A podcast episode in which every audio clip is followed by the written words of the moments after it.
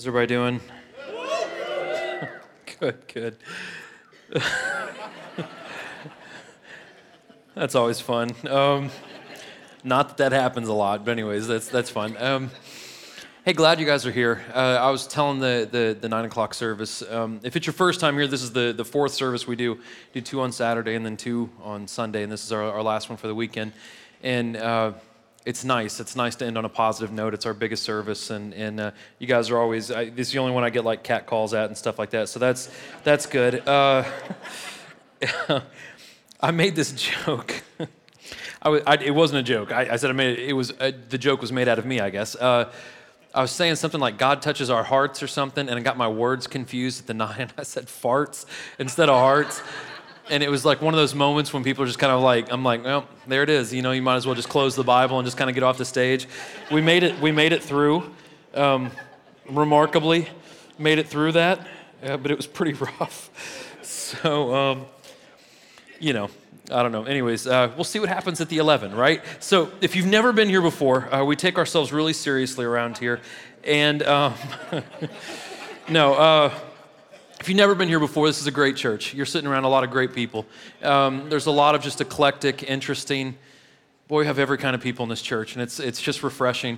If I haven't told you enough, and, and if I haven't told you in a while, I'm sorry, but I just want to tell you uh, it is the greatest honor in, in my whole life uh, to be able to, to be here and, and to be with you and to, to teach the Word of God. And uh, I, I, just, I just love what I do, and I'm, I love that that you guys support this church and that you support your community, and you're such a good example of, of what it means to follow Christ. And um, from, from me and the rest of the staff at this church, I just want to tell you thank you. Um, thank you for all you do, and thank you for your involvement. And I hope that we can always serve you well. Uh, if you've never been here, um, we go through whole books of the Bible. We're in the book of Hebrews. This has been, a, I've, I've really enjoyed this. I, there hasn't been a book of the Bible that I've taught that I have not been just thoroughly blown away with. Um, we got done with Daniel a couple of months ago. We, we've, we've been doing the book of Hebrews, I guess, for about a month and a half. And uh, we're in chapter six today. This is in the New Testament. It's right before the book of James. You should have got a notes handout, so everything's on there. Um, also, you should have gotten, or you shouldn't have gotten, you can get on your smartphone and get YouVersion, Y O U version. It's a free app. And our notes and prayer requests and announcements and, and, and the scripture and everything's on that. It's a great tool. You should use that if you have a smartphone. Uh, so, where we've been, though, in the book of Hebrews, if you haven't been here, Last week in chapter 5, now I mentioned this that uh, the Bible is not written in chapters. So ideas will float between and bleed into chapters. So at the end of chapter 5 and going into chapter 6, there's no break in thought. Now, if you haven't been here, it's fine. It's all going to make sense and you'll be able to follow along just fine. But what we talked about last week was this is that Jesus is the perfect leader, but we must choose to go deeper with Jesus. We must choose to mature in our relationship. In essence, growth or maturity is a choice that we make. We choose to grow up and get into the deeper things of God, and we're called to do that. Okay, now this week, we're going to follow up on that idea of maturing. And this is a really great, we're not going to get all the way through chapter six, but the, the half of chapter six that we're going to cover is really, really solid and it's really, really good. It's a good chapter, not just for us who are Christians to see how we are to grow in our faith, it's a great chapter for non believers. If you're in this room and you are not a believer, and I hope our church is always uh, inviting in and very comfortable for people who do not believe in the Christian faith yet, I hope we have some of you out there. If you're out there, if you've been hurt by church or misled or you've learned bad theology or, or whatever the case may be, chapter 6 of Hebrews gives us a good snapshot of what the fundamentals of Christianity should look like. It doesn't always look like that because we're broken individuals, right? But it should look the way that chapter 6 portrays it. And so it shows us as Christians where we should be, and it shows you, if you're a non believer in here, where Christianity should also be. So, what we're going to talk about is this is that we must live with intentionality. The, the whole thesis of today is that we must do life on purpose. We must choose to do it a certain way because great relationships do not happen by accident. Successful businesses don't happen by accident. Becoming a professional athlete doesn't happen by accident. Uh, succeeding as a good mother or a good wife or having a healthy marriage or having strong friendships. And then the ultimate relationship, our relationship with God, none of these become great and become healthy just by chance. They, they, they become that way because we intentionally make them that way. We do it on purpose, okay? So I'm not a motivational speaker, but today there are some things that really challenge us and they really push us forward. And if we will get our relationship with God to be mature and to be deep, it will literally affect everything else in our lives. Everything else in our lives, okay? So that's kind of my hope today is to show you that a little bit. Again, we love you guys. We're so glad that you're here. I'm going to read a little bit of chapter six. I'm going to pray before I get into this, and uh, we'll see what the Lord says. It's pretty straightforward, but it's, um, um, it's a really great chapter, okay? Let me pray. Lord Jesus, God, we love you. Lord, keep your hand on me as I teach uh, the first half of chapter six, God. I just pray, Lord, that I teach it with wisdom. I pray that I teach it with accuracy. Uh, pray, I pray, God, that that my thoughts and my ideas don't get in the mix. I pray, God, that I just present your word in an, in an objective and fair way. Lord Jesus, we want to pray for everyone in this room who hears your word. Whether they be a believer or not, God, uh, we pray that these words bless them. We pray that if someone in this room is not a believer, that something in the message will spark something in them, an interest in theirs, God, to, uh, to know who you are. Father, we also want to pray for every single church in our community. We want to pray that you bless the leadership. We want to pray that you bless the staffs, the congregations, God, that we can link arms and that we can advance your kingdom, Father. Lord, we want to make sure, God, that your name becomes the most famous name in our city, Lord. We love you, we thank you, and we praise you. God, be gracious with me today, Lord, in Jesus' name. Amen. Okay. Chapter 6 of Hebrews. You should have got a notes handout when you walked in. It's got virtually everything I'm going to say in it. Again, New Testament, right before the book of James. That's where this book of the Bible is found. And we're in chapter 6. Okay, I'm going to read a little bit and I'll do my best to explain it. Here we go. Therefore, leaving the elementary message about the Messiah, that's Jesus, let us go on to maturity, not laying again the foundation of repentance from dead works, faith in God, teaching about ritual washings, laying on of hands, the resurrection of the dead, and eternal judgment. And we will do all this if God permits. Now, this is very basic stuff, but I think a lot of us have forgotten this over time. Christianity is a relationship, and being a good Christian is being in a good, healthy relationship with God the Father. So, after one accepts Christ, and is saved by grace through faith, not by their own works, but by God's grace through faith, the believer is to grow in their intimacy with God, and they're to grow in their understanding of who Jesus is. And in growing close to God, there are certain behaviors that we leave as we grow up and grow closer to Him. And then there are certain things, certain behaviors, certain actions that we pick up and we hold on to and we develop through this process of maturity. So, what we're called to do by the author is we're called to move on. Maybe a better way would say move through the elementary teachings of the Bible. Now, listen, all the words of the Bible are profitable and good and are inspired by the Holy Spirit. That's what the Bible says. They're all good. So, all biblical knowledge is good, but verse 1 is saying that we are to learn the basics of Christianity and following Christ, and that we are to hold on to those things, but as we move forward into deeper things. Now, what's nice about chapter 6 is it gives us some lists. It's gonna, I like lists because I'm just a man and I'm not very smart. Give me a list and I'll do the list. And so, chapter 6 gives us a list of things that we should hold on to and learn but to move on to the next thing. Now, what the author says that a lot of us tend to do is we lay a foundation of Christianity and we don't build onto the foundation, we just keep laying the same foundation on. What that means is, let's say uh, you become a Christian, you know that Jesus died on the cross and forgives you of your sins, but you don't go any further than that. So you know this, and then you learn it again, and then you learn it again and you learn it again. And the author's saying, okay, you just keep putting foundation upon foundation. It's time to start building the house. It's time to start doing more. It's time to start going deeper. It's time to start becoming more knowledgeable than just the fact that Jesus loves you. So, there are six statements, six things, and they're put in couplets, groups of two. There are six statements about elementary teaching. Now, mind you, before I get into this, these are the most basic tenets of Christianity, the most basic, okay? The first one is that we have faith and that we repent for our sins. We need to not only ask God to forgive us of our sins, but we also, because true repentance is also taking the steps to stop doing that sin. So it's not enough if I'm sleeping with my girlfriend to come in on the weekend and say, God, I'm sorry I slept with my girlfriend. That's not true repentance. True repentance is I'm sorry for sleeping with my girlfriend. God, help me take the steps to stop doing that until we're married. It's to take the steps to change. Repentance follows the first step of our foundation, which is a belief not only in Christ and what he's done, but the belief that Jesus has the ability and the willingness to forgive and to restore us. Now, a true believer in Jesus does not remain in a life of sin and disobedience to God. A true believer in Jesus, once they understand what pleases God, they take the steps to change their lifestyle. And of course, we're, we're, we do that through the power of the Holy Spirit. Okay, so that's one and two. Number three, is it says the foundation of ritual washings. Now, that was actually referring to a Jewish uh, uh, tradition that a lot of conservative Jews still do. They wash their hands in a certain way, they wash their bodies in a certain way. Ritual washings. Now, we're not called to do ritual washings, but we are called to be baptized.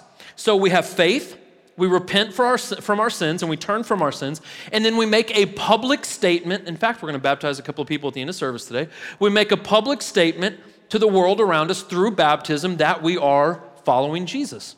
Now, the next level. Now, here's where we get into uncomfortable territory. Here's where we get into territory that splits churches and makes people fight and people argue about.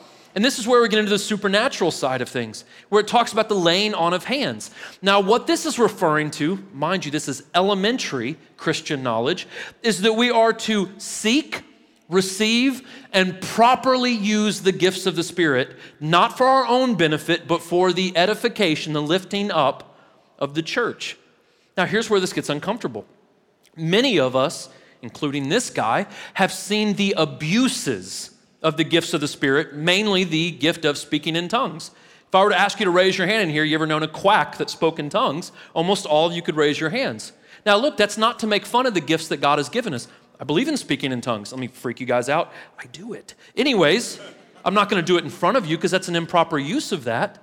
But what we've done is instead of seeking after the gifts of the Spirit because God has given us these different things, which I'm going to talk about later on in the service, we've seen the abuse of these things. So, and I get it, guys, rather than go down that path and, and, and potentially see a bunch of nuttiness, we just completely stay away from the supernatural side of God.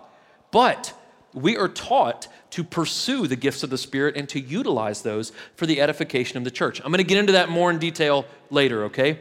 Don't clock out, all right? The next thing we're supposed to know is the fifth and sixth thing, which is the resurrection of the dead and eternal judgment. Number six. We know most Christians, even if you're not a Christian here, you know that Christians believe this.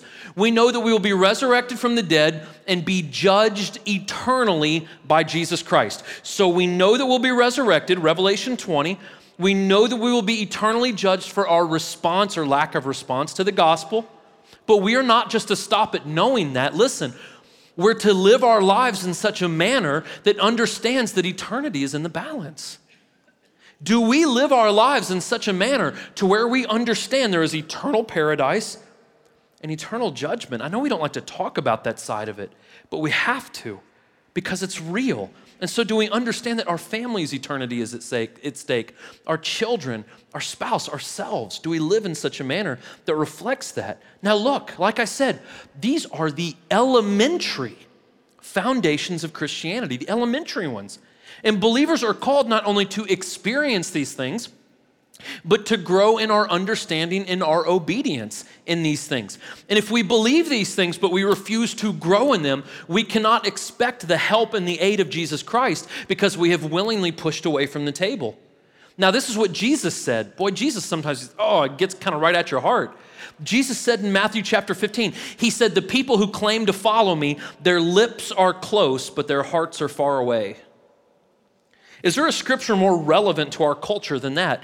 Right now in the United States, if I'm not mistaken, it might have dipped down a little bit. Right at about 70% of the United States claims to be Christian in their religious affiliation. So if 70% of our nation claims to be Christian, bear with me, do our movies, music, politics, culture, media, all does it reflect a 70% Christian worldview? Okay, was easy, right? So obviously, a lot of people's lips are close to Jesus, uh, but not so much their hearts. So we go on. Fortunately, because all that was kind of negative, right? Fortunately, the Holy Spirit helps us. Listen, we cannot honor God unless God helps us honor God. Maturing in our relationship with Jesus, it begins with us saying, I'm willing to do this. I'm committed. I will do whatever I need to do to grow closer to Jesus. But we must invoke the Holy Spirit to help us do that. We must invoke the Holy Spirit, trust the Holy Spirit, call on the Holy Spirit in order to help us understand and to follow God's standards. Like we said last week, if we're going to mature, that has to be a conscious effort, a choice on our part. Okay? You guys still with me? The next part, the next part has a couple of curveballs in it, okay?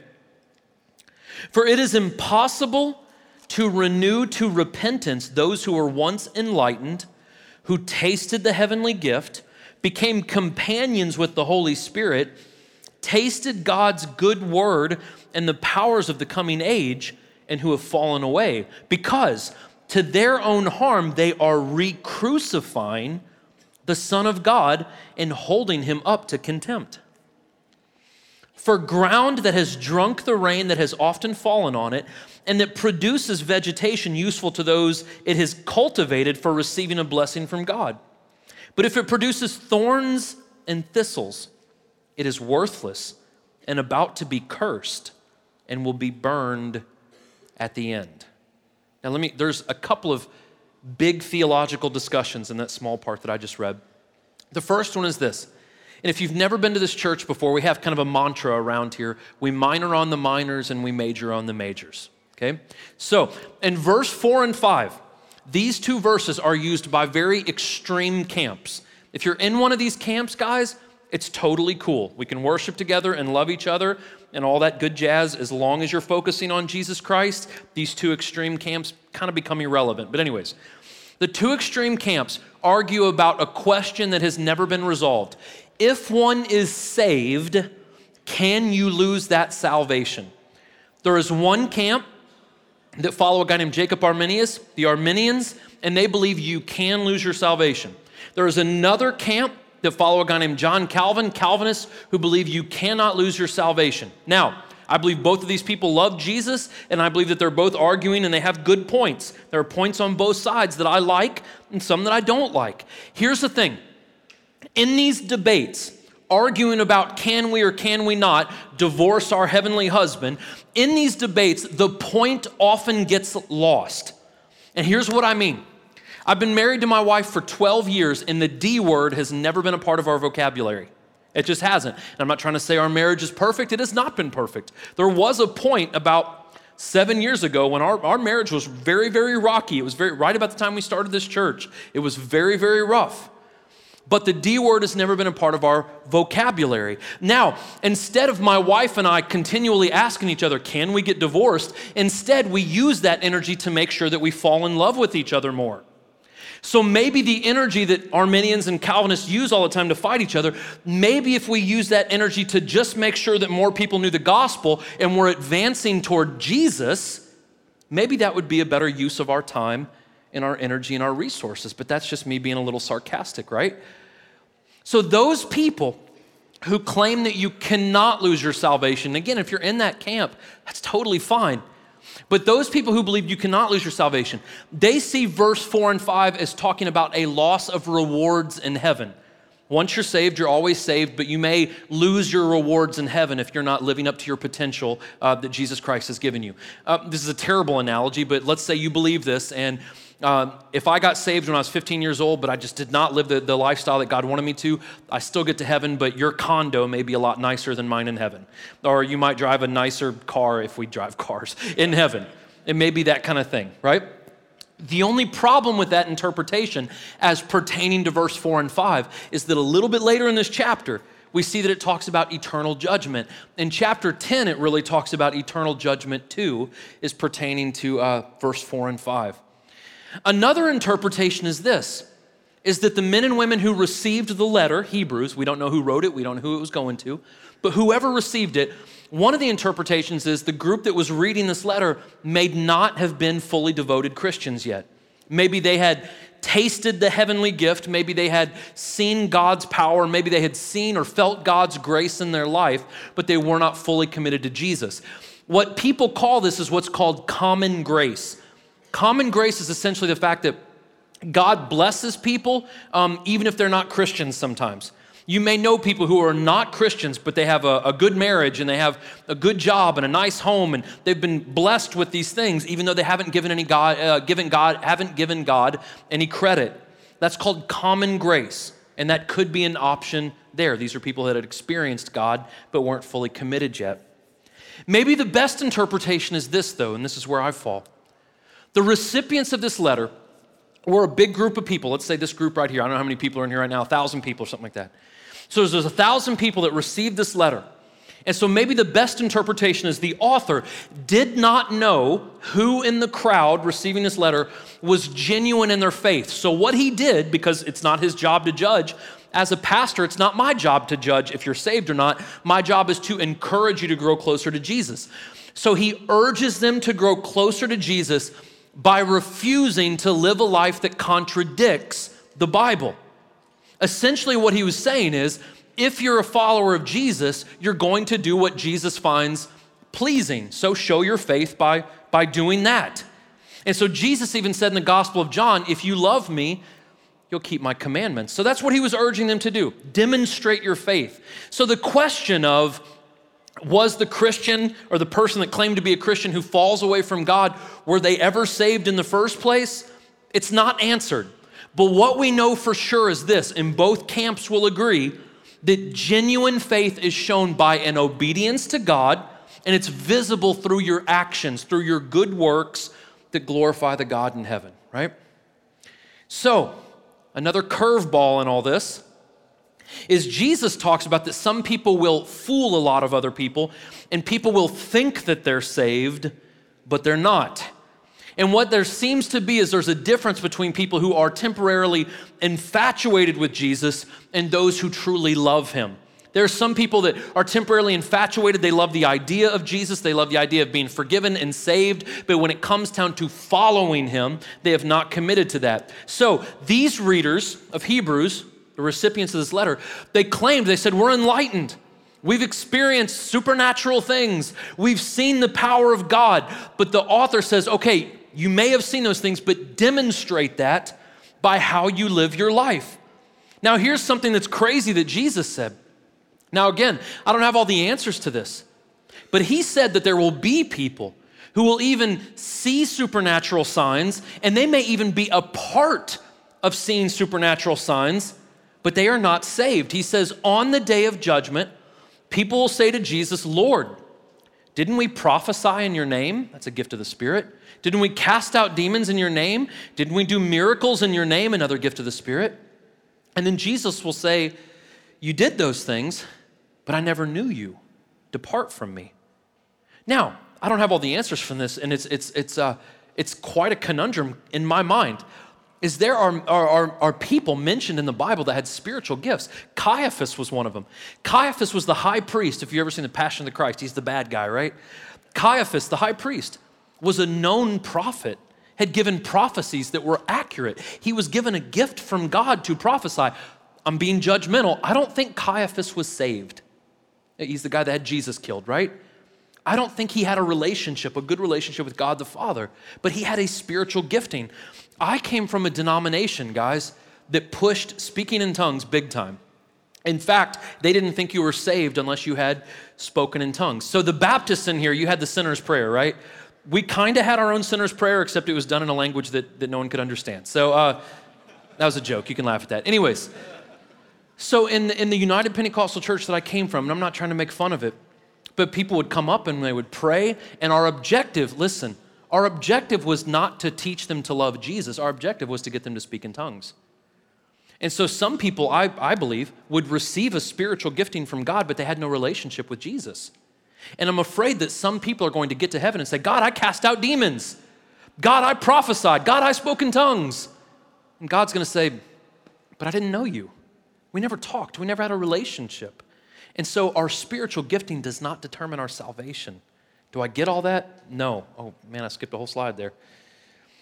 So, what we need to do, though, is this makes us step back and evaluate our relationship with God. The Bible encourages the weakest believer, and it also declares warnings uh, to people who carelessly presume that they're always on God's side. And so we're called to be doers of the word, not just hearers of the word. In other words, we can sound like Christians. We can learn Christianese, right? Atonement, bro, you know, whatever Christianese is. We can learn Christian. uh, um, we can look and sound like Christ followers, but we have to have a relationship with Jesus in order to be saved. And now, here again is we're going to get into some very uncomfortable waters.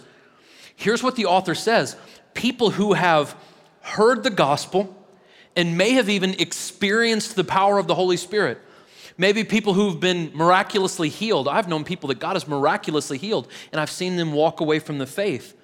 What Hebrews says is people that have experienced the gospel, experienced the power of God, and willingly turn away he says that it's like they're nailing Jesus to the cross again. That denying a relationship with Christ after understanding God's grace and then refusing Him is a hostile act towards God. Imagine if you gave your only son to die for the sins of humanity. They realized what he had done and totally turned their back on him. That would be very offensive to you. And it's very offensive to God. Now, here's another theological curveball. The author says when people get to this point, there's no turning back. Now, listen, we need to be careful with this one. I believe God will pardon any sin, any sin. I believe no matter what you do, you've, if you've come to this church for any length of time, the best example I can think of is Ted Bundy. Those of you who are old enough, he killed, he raped and killed 60 plus women, gave his life to Christ, and I believe genuinely gave his life to Christ. And, and he was eventually uh, uh, killed for his crimes. He was, he was executed for his crimes, but I believe he was saved. Now, if God can forgive a monster like Ted Bundy, he can forgive anything. But it is possible for people to reject the grace of God so long that they arrive at a place where repentance is impossible. It's not impossible for Jesus, he can do anything. But because the heart of the individual has gotten so hard, God has given them over to their desires. The old King James calls it the reprobate mind. Now, if I've uh, ever read a scripture in the Bible that is pertinent to our culture and our day and age, let me read you this. This is from Romans. Think about it in 21st century culture. And because they did not think it worthwhile to acknowledge God, God delivered them over to a worthless mind to do what is morally wrong.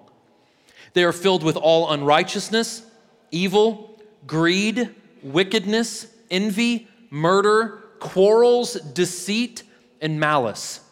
They are the number two reason why people do not come to church. They are gossips, they are slanderers, God haters, arrogant, proud, boastful, inventors of evil. This one is interesting to me. If you read the news enough, I know what King Solomon said there's nothing new under the sun. There's some things that have not been done before. Now, I know that certain kinds of evil and lust and greed and those things have always been here. I don't think in Solomon's time there was a man that transgendered into a woman, cut off his ears and his nose to look more like a dragon. That was in the news last week. That we have become inventive in our ways to rebel against the Creator. We've become, we've gone to outlandish lengths to invent new forms of evil. Disobedient to parents undiscerning, untrustworthy, unloving, unmerciful. And here's the part that's damning these are not people who are ignorant to God, although they know full well God's just sentence that those that do these things deserve to die. They not only do them, they applaud others who practice them. Is this not our day and age? Is this not our culture? That we know full well God's just sentence, but we continue to do evil and we even applaud those who do evil. So there's this simple analogy that the author uses to kind of wrap this up. I love how, they, how he does this. It's beautiful. He says essentially what Jesus says in Matthew chapter 5 that God rains on the good and the bad, the just and the unjust. All soil is rained on, and us being the soil, we have the, uh, uh, we have the choice to either grow up and become vegetation that the gardener can cultivate and see fruit out of and can multiply and do something wonderful with, something that can bloom, or we can grow up to be weeds and thistles and thorns and things that need to be pulled out of the ground and, as the Bible says, thrown into a fire. Now, I know it's unpopular in church. I know we love to talk about heaven, but we never like to mention hell. But sometimes we need a reminder that the gardener, many analogies in the, in the Gospels, that the gardener will pull up useless weeds and thorns and will throw them into a fire. Last part. It ends on a good note. okay, so if you've been reading this with me and you've been, you've been hearing, me, hearing me teach, I love what the author says here. In the next part, he says, even though we are speaking this way, because he's been kind of harsh, right? Even though he's been speaking this way. He says, Dear friends, in your case, we are confident of the better things connected with salvation. For God is not unjust. He will not forget your work and the love you showed for his name when you served the saints and you continue to serve them. Now we want each of you to demonstrate the same diligence for the final realization of your hope, so that you won't become lazy, but will be imitators of those who inherit the promises through faith and through perseverance. So he goes from warning them to encouraging them. Now, what's encouraging is he calls these people dear friends. That shows that the author of this was not trying to beat down the recipients of the letter, he loved them. He said, Dear friends. Not only did he say, Dear friends, he says, I'm confident in you, which means the recipients of this letter, he was confident that they would continue to push towards Jesus, and the ones who were not living right, he was confident that they would heed the warnings and change. And he said, I'm confident that you're going to receive the better things. What he meant by better things was he says, I'm confident that you're going to have productive lives, that you're going to have content lives, and that you're going to do good things for the kingdom. These are things that accompany true believers a content and productive life. And so, what had these people done to make this individual confident in their growth and their spiritual development? Now, look, if you're not a Christian in here, here's another one of those good lists of what Christians should be doing. If you are a Christian in here, this is a good reminder of the simple things that all Christians should be doing. He said, I'm glad that you've worked and shown love in Jesus' name. And so, what they did was they were concerned for other people, they lived righteously according to the standards of God, they loved people, they ministered to other Christians, they had a heart for justice, and they loved to spread the gospel to the lost. These are simple, simple, fundamental, elementary things that not all Christians should do, but all Christian circles should be doing as well. This is, in fact, the mission of the church, right here. This is it. And so he lists these things out for us. And what he says is you need to keep pushing forward in this. He's encouraging the recipients of the letter. Now he says, keep growing in that and remain diligent. Now, going back to our argument, can you lose your salvation or not? Listen, if you are constantly focused on Jesus, if you are always moving towards Him, you don't have to worry about if your salvation is lost or not. So he says, if you want assurance of your salvation, just always keep your eyes focused on the Lord. And if your eyes are focused on the Lord, you don't have to worry about that because he knew some of these people were worried about their salvation. They were worried about it. And he said, Don't worry about it. Just keep moving towards Jesus. Keep moving towards Jesus, and you'll have that assurance of your faith. And so, what else he encourages them to do is he says, Go back and read the story of Ruth. Go back and read the story of Moses. Go back and read the story of Abraham and Esther. Go back and read about Deborah and David. Go read about the heroes of the past and imitate them.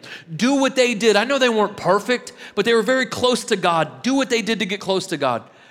He also encourages them look at the leaders currently in this day and age. Look at Peter, look at Paul, look at Thomas, look at all these different great leaders and imitate them and follow their lead. And what that shows us, I'm talking about you and I, we need to read the word and we need to see what the heroes of our faith did and we need to imitate them. Man, we just got done with Daniel. Read the book of Daniel. That guy was amazing. Probably one of my favorite heroes of the Bible was Daniel. Go back and read that and imitate Daniel. Follow his example. Not just that, you and I need to find good spiritual mentors and leaders in our life and get behind them and learn from them and let them sharpen you. Hang out with people smarter than you. Hang out with people that challenge your ideas and push you forward and encourage you. Because if we're not diligent, if we're not pushing towards the mark, if we're not working towards Christ, we will stray away. If we do not choose, I'm going to say this twice, if we do not choose our influences wisely, if we do not choose our influences wisely, and if we continually neglect the Word of God, and if we continually neglect godly counsel, we are destined to become lazy in our faith and our hearts will become hard. At the risk of sounding, I, I hope you know my heart enough. Um, people come into my office all the time. And I'm only 36 years old, and, and I've made a ton of mistakes, and I'm not a very learned man, and, and, and, but, but I feel like God has given me a, a certain level of wisdom and, and, and godly knowledge. I believe God has done that. And so sometimes people will come into my office and they will ask my opinion about their marriage or their business or their finances or whatever the case may be. And we'll talk about it for an hour. I usually do meetings in hour blocks and we'll talk about it and I'll think of scripture, and I might pull in Josh and get Josh's opinion, or I might get a hold of our elders and I might ask their opinion, and we, we get together and we formulate an idea, and I say, I believe this is what God wants you to do. And I can show that in scripture, and I've confirmed that with other people. I think, I think this is what you need to do. And people will do that after an hour, and they'll look at me and just go, nah, nah. And right then I'm like, boy, I wish I could have that hour back. Here's where I get mad is God has put people in your life. And if you don't like me and if you don't trust me as your pastor, please find someone that you do trust. But God puts men and women in our life, godly counsel that is there, that has been given wisdom and knowledge by the Lord, and we are to submit to these people, and we are to at least, at least digest the information that they give us and take it to heart before we make a decision. Please don't be so foolish to deny godly wisdom, godly counsel. Please don't do that. Make sure you have people in your life that you trust and at least chew on their opinions and at least think about their opinions a little bit. The thing is this Christianity is not simply a religion, Christianity is a relationship. And relationships should always be growing, they should always be becoming more intimate. Healthy organisms always grow. Always. Now, look, I'm not a motivational speaker. I'm not one of those guys. We're never going to have like declarations at our church. You know, we're just not going to do that because it's cheesy. Um, but I'm going to tell you this. I said it earlier, and, and I hope I don't embarrass anyone in, in this congregation. Uh, we have a young man that, that comes to this church. He might be in the room. Uh, used to play professional baseball, right? I talked about that. Played for the Arizona Diamondbacks and uh, was a first round draft pick. You don't only get into the major leagues at 18 and become a first round draft pick uh, by being lazy. It's just not the way it works. Unless you're Bo Jackson. He was kind of a freak, though, right? So, anyways, um, for you older sports fans in here, you work hard, you're diligent. It's a lot of blood, it's a lot of sweat, it's a lot of tears to get there. It's on purpose. You have to do it on purpose. Um, we have some very successful business owners that come to this church. Um, uh, I, I, hope I don't embarrass him. Bob Parks comes here, and he's a wonderful man, a good Christian, solid man. Um, his name is on half the lawns in Murfreesboro that are for sale, right? Very, very influential, good, God fearing man. You don't get to where he was at by just kind of like lackadaisically doing your business. You work hard, you're intentional, you honor God. It's a lot of blood, a lot of sweat, a lot of tears. There's a lot of moms in this room. if you want to know a hard job, be a stay at home mom with a couple of kids. It never stops, right? So there's good moms in this room. You don't become a great mother, you don't become a good wife by accident, it's intentional. There are marriages in this room that have gone on for 40, 50, 60 years. That doesn't happen by accident, that's done intentionally, it's done on purpose. Now, I said all that to say, our relationship with the Father, the most important thing we'll ever do, God the Father, it will not get great by accident. It must be done on purpose. And so, we must decide, you and I, all of us in this room, we must decide in our minds and our hearts that we're going to be fully committed to Christ. And when we've done that, when we've drawn a line in the sand and said, I'm, I'm firmly planted in Christ, this is where I'm going to be. If you've decided that in your heart and your mind, you're going to get one of these books and you're going to break it open and you're going to read it, and there are going to be things in this book that you don't like. There are going to be things in this book that correct you. It's never fun to be corrected. It's never fun to be instructed or, or criticized. That's never fun. But there are things in this book that will cut at the core of who you are. It will expose insecurities in you, and it will expose sins in you and I. But if we've made a line in the sand and we've fully committed to follow Jesus, we've got to read those things and we've got to submit to God's plans. We've got to fully accept the truth, and we've got to fully and genuinely repent for our disobedience to God. We've got to do that. The next thing we got the next thing we have to do is we have to have a good level of church involvement. You need to be diligent in your church involvement. Now look, we don't worship the church. The church is not your salvation.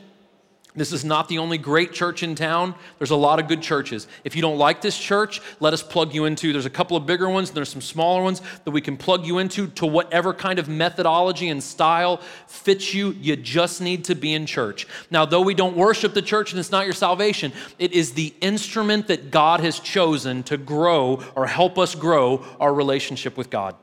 You need to be in the church. There's always a correlation with people who have strayed away from God and their church attendance. There's always a correlation. You need to be in church. And if you don't like this church, there's a lot of great churches in town. We're blessed in this town. Back to those uncomfortable waters about the supernatural stuff. Every believer needs to seek out the gifts of the Spirit. We don't need to just go after the ones that are crazy we don't need to just ask for, for things like speaking in tongues. Paul addresses that in chapter 12, 13, and 14 of 1 Corinthians. All three of those chapters are essentially about the gifts of the Spirit and mostly about speaking in tongues. And it's about the abuse of that one thing. Now, he says, no, it's, it's a great gift. Paul says, I do it, but it's the least of the gifts. And oddly enough, it's the one that most people pray for and aspire to, and religions are based off of. But Paul says we are to diligently seek wisdom, the gift of wisdom. If there's something we need in our confusing world right now, we need a supernatural gift of wisdom. We need knowledge. We need courageous faith, miracles, healings, prophecy, speaking in tongues, the interpretation of tongues, if it's done in a corporate setting. That's another lesson for another time. And another gift that we all need right now is the gift of discernment to know what is good and to know what is bad. These are gifts that the Lord has given us, not so we can make money or freak our neighbors out, he gave us these gifts because it lifts up the church, it edifies the church. And we're to use these gifts in accordance with the Bible to lift up and edify the church. We're also to be good stewards of our time. Now, this is where all of us have failed on some level if we're just honest with each other, right?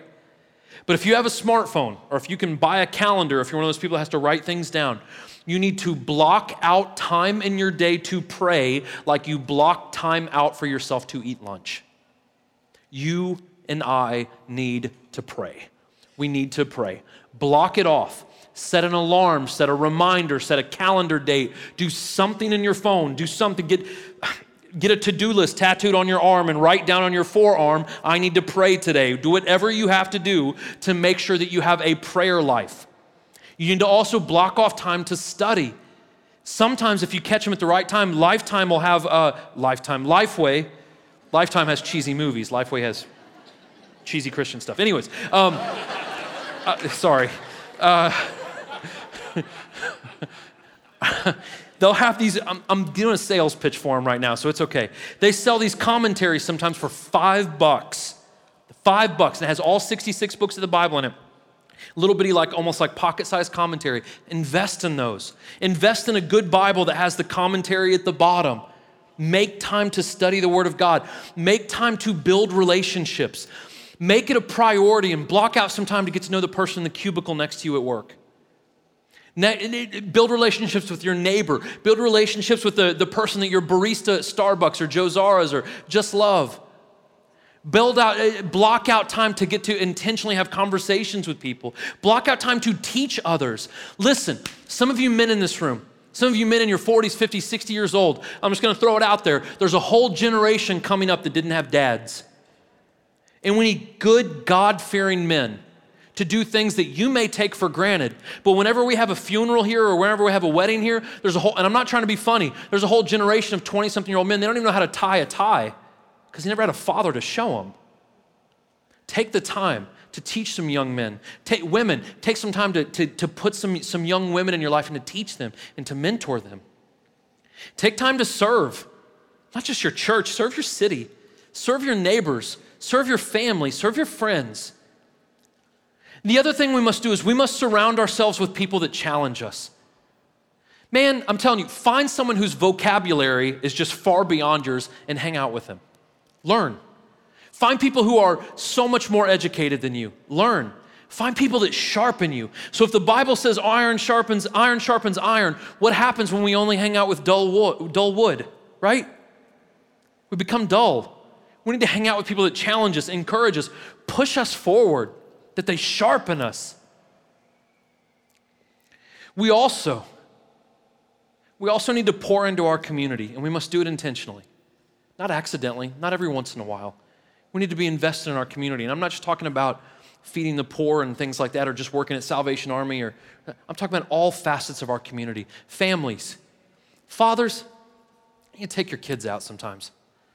Fathers, you need to block out time to just lavish love on your kids. You need to turn the TV off or put the smartphone away and go for a drive or take your kids out for ice cream or just spend little blocks. Be intentional. Dads, be intentional about the time you spend with your family. Moms, be intentional about showing your husband love, about you guys going out on dates, about you guys spending time together. Be intentional about that. The nuclear family is under serious attack. And we've got to purposefully and intentionally invest in each other. Invest in your friends. Don't do all the talking. Be someone that listens to them, be someone that empathizes with them. Reach out to your friends, invest into your neighbors. You know that property line? We all look at our blueprints and, like, I'm gonna mow right down that property line, right? Not gonna accidentally mow too much on their side. Man, just mow your neighbor's yard. Do something nice for them. Weed eat around their block or something. We're on a cul-de-sac. My neighbors probably think I'm super annoying. Like I, am like OCD about yards, so like I'll just like weed eat around the whole cul-de-sac, you know, and everyone's just like, there's Corey touching my yard again, but that's just me. but reach out and love your neighbors. If I were to ask you guys, how many of you know your next neighbors, your next, your next door neighbors' names? How many of you know uh, everyone on your block? How many of you ever had dinner with people on your block? Get to know your neighbors, pour into them. Here's one that uh, always garners uh, criticism from people. We need to pour into people of other faiths. You wouldn't believe how many families have left this church because I said we're to love the Muslim community. So when Jesus said, Love those that hate you and pray for those that persecute you, do you think there's a hidden meaning in that?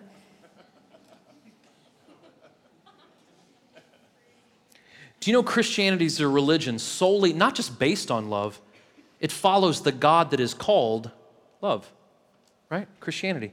God is love. I have never known anyone to come to a saving faith of Jesus Christ through hatred. I've never known it. Now, look, here's the odd thing about Christianity Christianity is a tolerant religion, which means we live and we, quote unquote, coexist with everyone. Christianity has always done that. We've always been the minority, and we've always learned to coexist with the people around us. That doesn't mean that we believe and accept all faiths. What that means is I believe that there is one way to the Father because Jesus said that I am the way, the truth, and the life. No one gets to heaven except through me. That's what Jesus said. So I'm very exclusive in the fact that I believe Jesus is the only way to be saved. But if I don't show love and respect to the people around me that have other faiths, I will never have the hopes of them having a saving revelation of who Jesus is. I had coffee with a Muslim man Saturday who's a great guy. I've known him for, man, I've known him for about 12 years now almost as long as I've been a Christian. A great young man. He has two kids about my age, very devout Muslim. He's a good man, he's a good citizen, business owner. If you met him, he's so pleasant. He's such a nice guy. But he will never see the love of Jesus unless I show it. Now, let me take it a step further. We employ a young man here that most of you may not know, but I bet all of your kids know. A young man named Savut. His whole family is Buddhist. And he was Buddhist just till a couple of years ago. I don't know if you guys know how many Buddhist people live in, in Rutherford County. There's a ton. It was either this month or it was the end of last month was the Buddhist New Year. If you drive by the Buddhist temple on Old Nashville Highway, man, it looks like Bonnaroo out there. Not quite, but you know, there's a lot of cars out there, right? so She's like, wow, there's 120,000 Buddhists in our town. You know, uh, anyways, there's, there's a lot of people out there, right? And so, um, what's interesting about a guy like Savut, if it wasn't for a Christian couple that reached out to Savut, he would have never gotten saved. A Buddhist, right? If we wouldn't have shown love to a person of another faith, he would not have been saved. And he's one of the best people I've ever hired at this church. Most of your kids are in love with that guy. He's fantastic. Now, not just him, his entire family is still Buddhist, except for one, a guy named Pip, that a lot of your kids also know Pip as well, works in the children's department. Now, Pip got saved because of Savut, and at the risk of embarrassing those guys.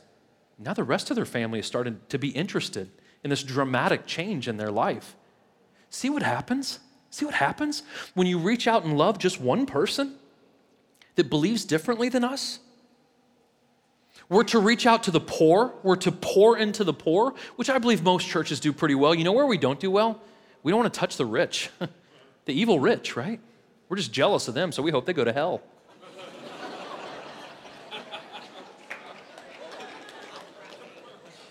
Are we being honest? Right? we reach out to the poor, but man, there's a lot of affluent, influential people that also need to know Jesus. You know, Jesus wouldn't have had a, he would not have had a tomb if it wasn't for a rich politician named Joseph of Arimathea. Interesting, huh? Everyone needs Jesus. Everyone needs Jesus. The hardest one that I've had to reach out to in the last seven years of doing this church, and guys, I never want to come off as negative and I never want to come off as combative the hardest bridge I've had to build since, since starting this church seven years ago is with other churches. That's a real shame. It's a real shame. Bringing David Young here and the relationship we have with the Church of Christ Church, right, it's crazy. And I'm so glad that we have that relationship with him. That speaks volumes, not to the Christians in our community. Non believers can look and say, wow, they actually do get along sometimes. One of the most interesting things about chapter 6 is the author says that they ministered to the other saints. We've got to stop being jealous of other Christians. We've got to stop competing with other Christians. And we just need to celebrate the fact that the kingdom is growing. We've got to link arms. Now imagine for a second, and I'm sure this will get around and people just think I'm a jerk. Imagine if New Vision, World Outreach, North Boulevard, and Experience Community linked arms and did community service projects. What if we did that? Why don't we do that? Anyways, we need to reach out to other believers. We need to love them. We are brothers and sisters. And quite frankly, the Bible says, first and foremost, we are to take care of each other first. And we have not done that. We have not done that. I love you guys. Take these notes. I know this isn't one of those messages where you fall out on the floor and you're crying and stuff. I know it's not one of those. The last couple of weeks have been nuts and bolts, but I believe God is taking this church into a season where we've got to start swimming in the deeper waters. And when we start swimming in the deeper waters, man, you're going to see changes in schools and neighborhoods and community service, and you're going to see changes all over our community if we'll be brave enough to let God take us into the deep end. Can I pray for you, please? Let me pray for you. Before I pray, as your heads are bowed and your eyes are closed, there's communion on the right and left. If you've never been here before, everyone is welcome to take that. We don't have membership here or anything like that. The only thing that prohibits you from taking the body and blood of Jesus, represented by the, the bread and the juice, is that you have to ask Jesus to forgive you of your sins. That's it. But everyone else, you're, you're welcome to take that.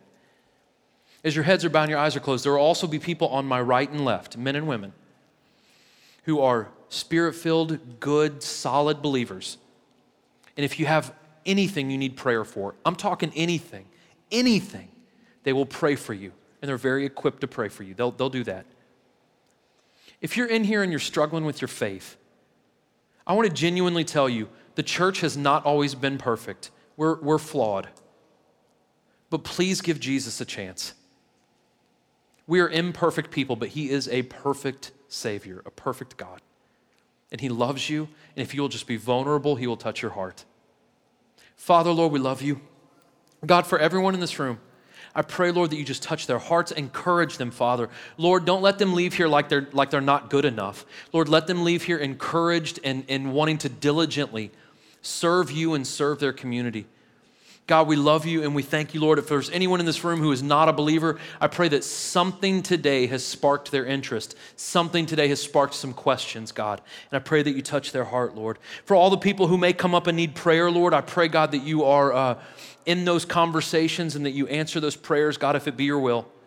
We love you and we thank you. Thank you for your grace and for your love and for your mercy and for your Holy Spirit that empowers us, God. We love you in Jesus' name. Amen. You guys are welcome to help yourself. Love you guys very much.